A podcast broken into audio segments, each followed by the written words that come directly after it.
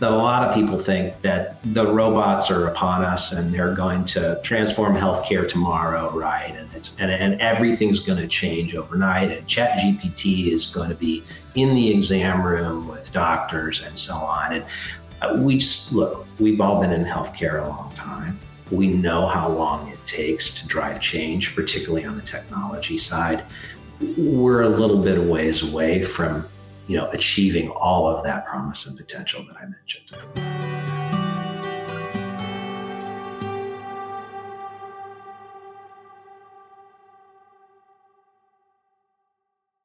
The Medical Alley podcast is brought to you by MentorMate. MentorMate empowers healthcare clients to deliver on their mission and transform the human experience through technology. For over 20 years, clients have trusted MentorMate to guide their vision, design innovative products, and build secure solutions while understanding the specific nuances of their industry. MentorMate's global team in the US, Eastern Europe, and Latin America helps clients in all sectors of healthcare transform their organizations.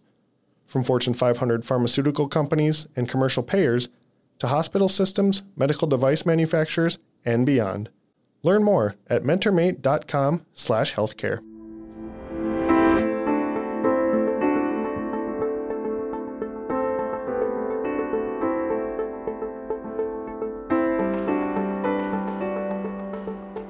Good morning, good afternoon, and good evening to everyone out there in Medical Alley. This is Frank Jaskulke, your host of the Medical Alley podcast.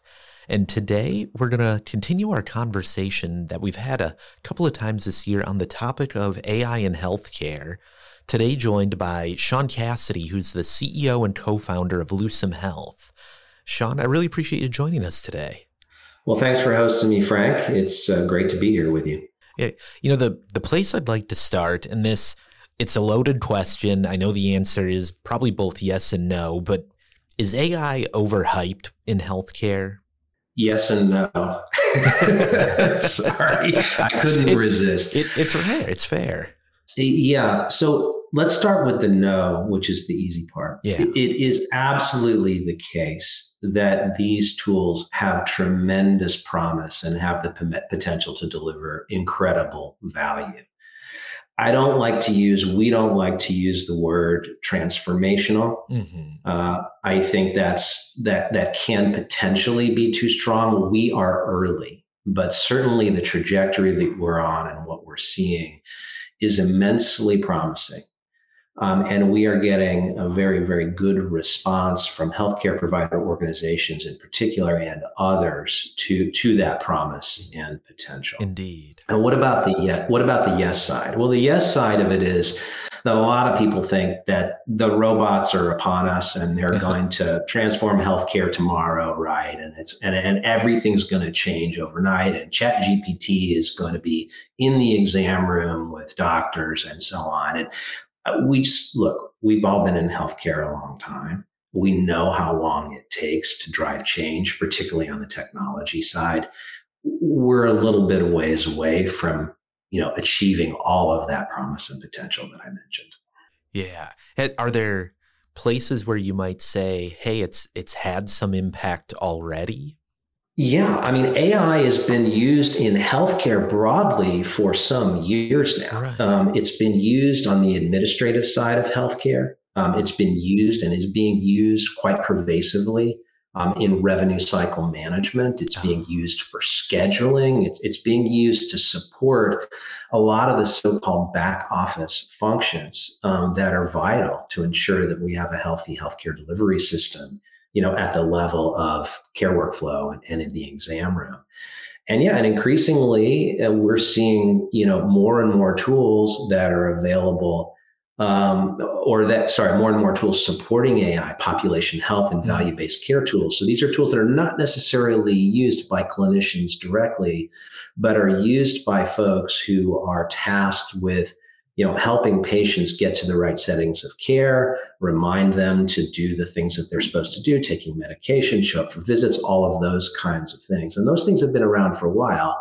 The other thing we should say, Frank, is, you know, this term AI is a pretty broad term, right? Yeah. And so what is when do we cross the threshold from a very strong predictive algorithm that's using, you know, say pre-existing statistical techniques when does that thing become quote unquote magical and become machine learning or you know or something you know something you know that's sort of more modern and more sophisticated in its in its orientation? Yeah that's a really important distinction. I mean it it still boggles my mind that when when we talk more about the popular culture sentiment of ai kind of exemplified by the the large language models chat gpt that only entered the broader public consciousness, you know, November of last year, November of 2022. But as you said, these tools in different forms have been used for quite some time and have made an impact. Maybe I'd ask you to to back up for a moment because you, you mentioned that transition, and which is a, both a technology challenge and a people challenge. Maybe introduce Lucem Health for the audience. What is it you guys are up to? What is the company doing? So we were started. Uh, actually, the idea for the company originated within Mayo Clinic, um, say three and a half years ago, and the challenge we were intended to confront was the difficulty that AI researchers and AI developers were having trying to get what were really interesting and innovative tools from the bench to the bedside, right? From research mode into care delivery. And so, you know, we were set up to deliver a general purpose platform that could deploy virtually any kind of clinically oriented AI. I want to underscore that, that we're focused in the clinical realm, not in the administrative right. side of healthcare that I mentioned before what we've learned as new companies do is that that's a very very powerful you know set of underlying capabilities that need to exist. So i'm talking about how do you connect with the data that the ai needs right? The fuel in effect that's required to power it how do you orchestrate the execution of a variety of different kinds of models? How do you interpret the output from those models in a way that's human understandable and human relatable? And then how do you surface those insights into the workflow in ways that stakeholders can really, you know, accept, right, and embrace? So that's the stuff, the general capabilities that we've built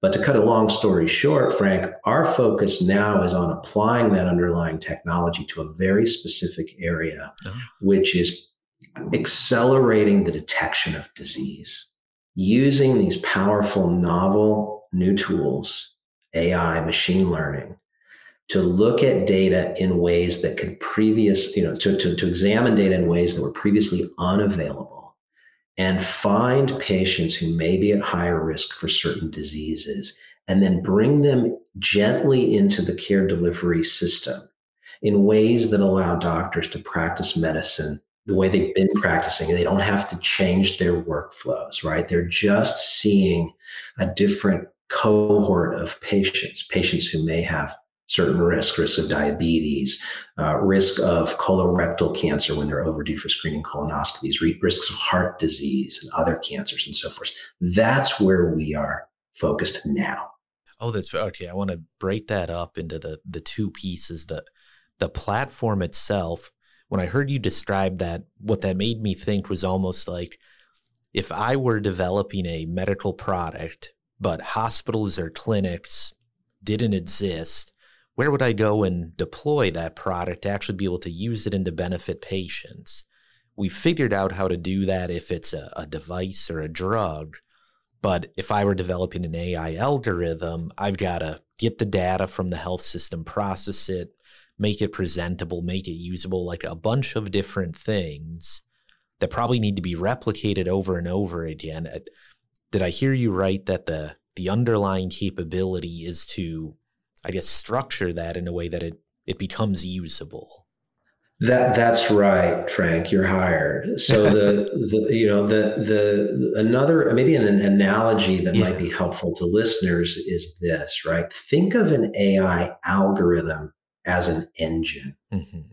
Okay, it's a very powerful thing. It's got horsepower, it's got torque, right? It's got six cylinders, eight cylinders. It could be electric. It comes in many forms, right? But that engine is no good to anybody unless it's dropped into a car. Right on. And so that's what we do. We're car makers. We work with AI innovators. We work with engine makers. And we've constructed our technology infrastructure in such a, such a way that we can build and deploy a lot of different kinds of cars. I have to be careful not to extend the analogy too right. far because it ultimately breaks down. But, but it may be helpful to think about the difference between an engine and the vehicle that surrounds the engine. Yeah. An algorithm it does not deliver better care on its own. So the platform part makes sense.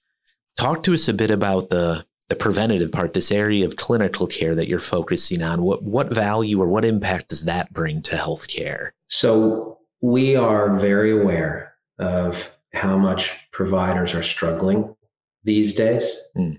Um, they have resource scarcity issues. Their margins are highly compressed, if not negative. It feels like every day, right? We get a new story yeah. about the challenges associated with clinical staff shortages, or we get a new report of losses faced by large and small provider organizations.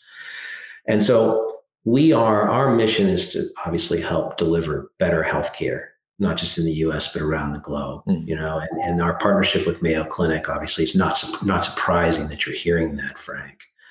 But being aware of these critical issues that face healthcare providers today, we are trying to deliver solutions that increase the clinical and financial yield and productivity ah. from existing resources. That translates into ultimately the ability to deliver more and better care. And it also, frankly, does allow for increased revenue opportunities for providers while delivering that care. So we're very, very careful when we think about what solutions we bring to market as to whether it can it can sort of confront those two issues head on.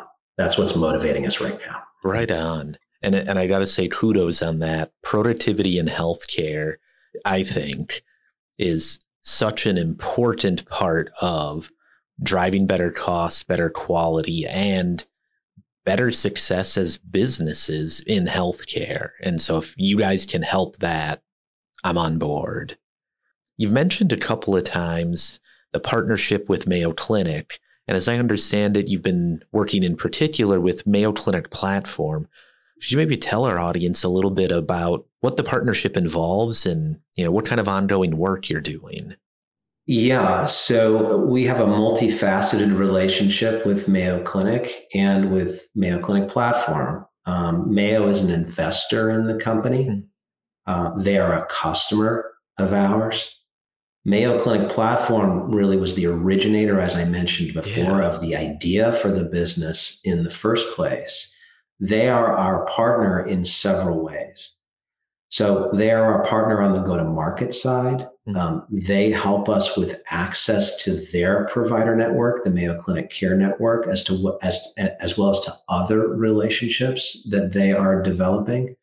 They are also our partner on the technology side, and we work with them to think about how technologies and capabilities that support the development, validation, and deployment and effective use of AI can be delivered. So there's quite a lot going on there.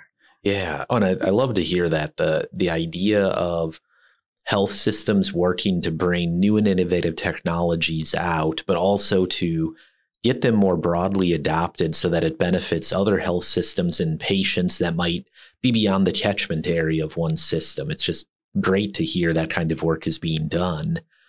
And as I understand it, Lucem Health also kind of thinks that way too. And you have this broader, I think it was called the Innovation Collaborative, where you're working with other companies. What, what is the Innovation Collaborative? What does that involve?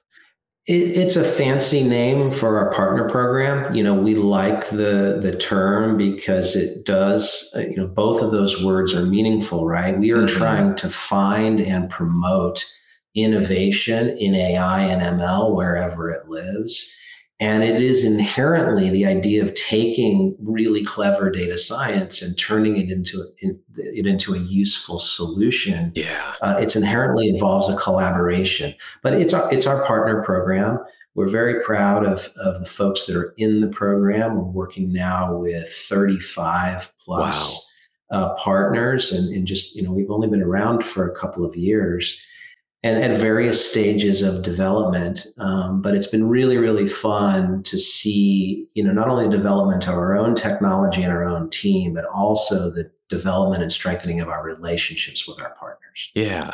And, and maybe to that end the partners, one, one area in particular, I think you know, we, we work with a lot of medical device companies, big community here in Minnesota. Yeah. And many of them have been looking at digital technologies, looking at AI, integrating it into their products. Are you guys working with medical technology companies? And if so, how do you collaborate with that kind of company?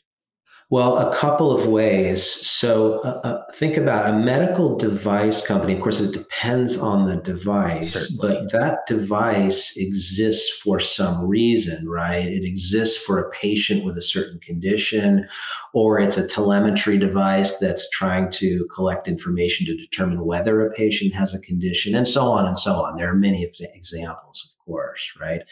But as you might imagine, Frank, medical device manufacturers, and as an aside, by the way, pharmaceutical companies mm. uh, are very interested in solutions that can help find patients with diseases for which they have life changing stuff, right? right? Molecules or technology, hardware, you know, whatever. And so you're right that these companies are increasingly embedded AI, embedding AI, AI within their devices or in the supporting infrastructure that collects data from those devices. But they're also interested in how AI can actually help them get more embedded in the care delivery process and and again find patients which is very much what we're about with accelerating disease detection.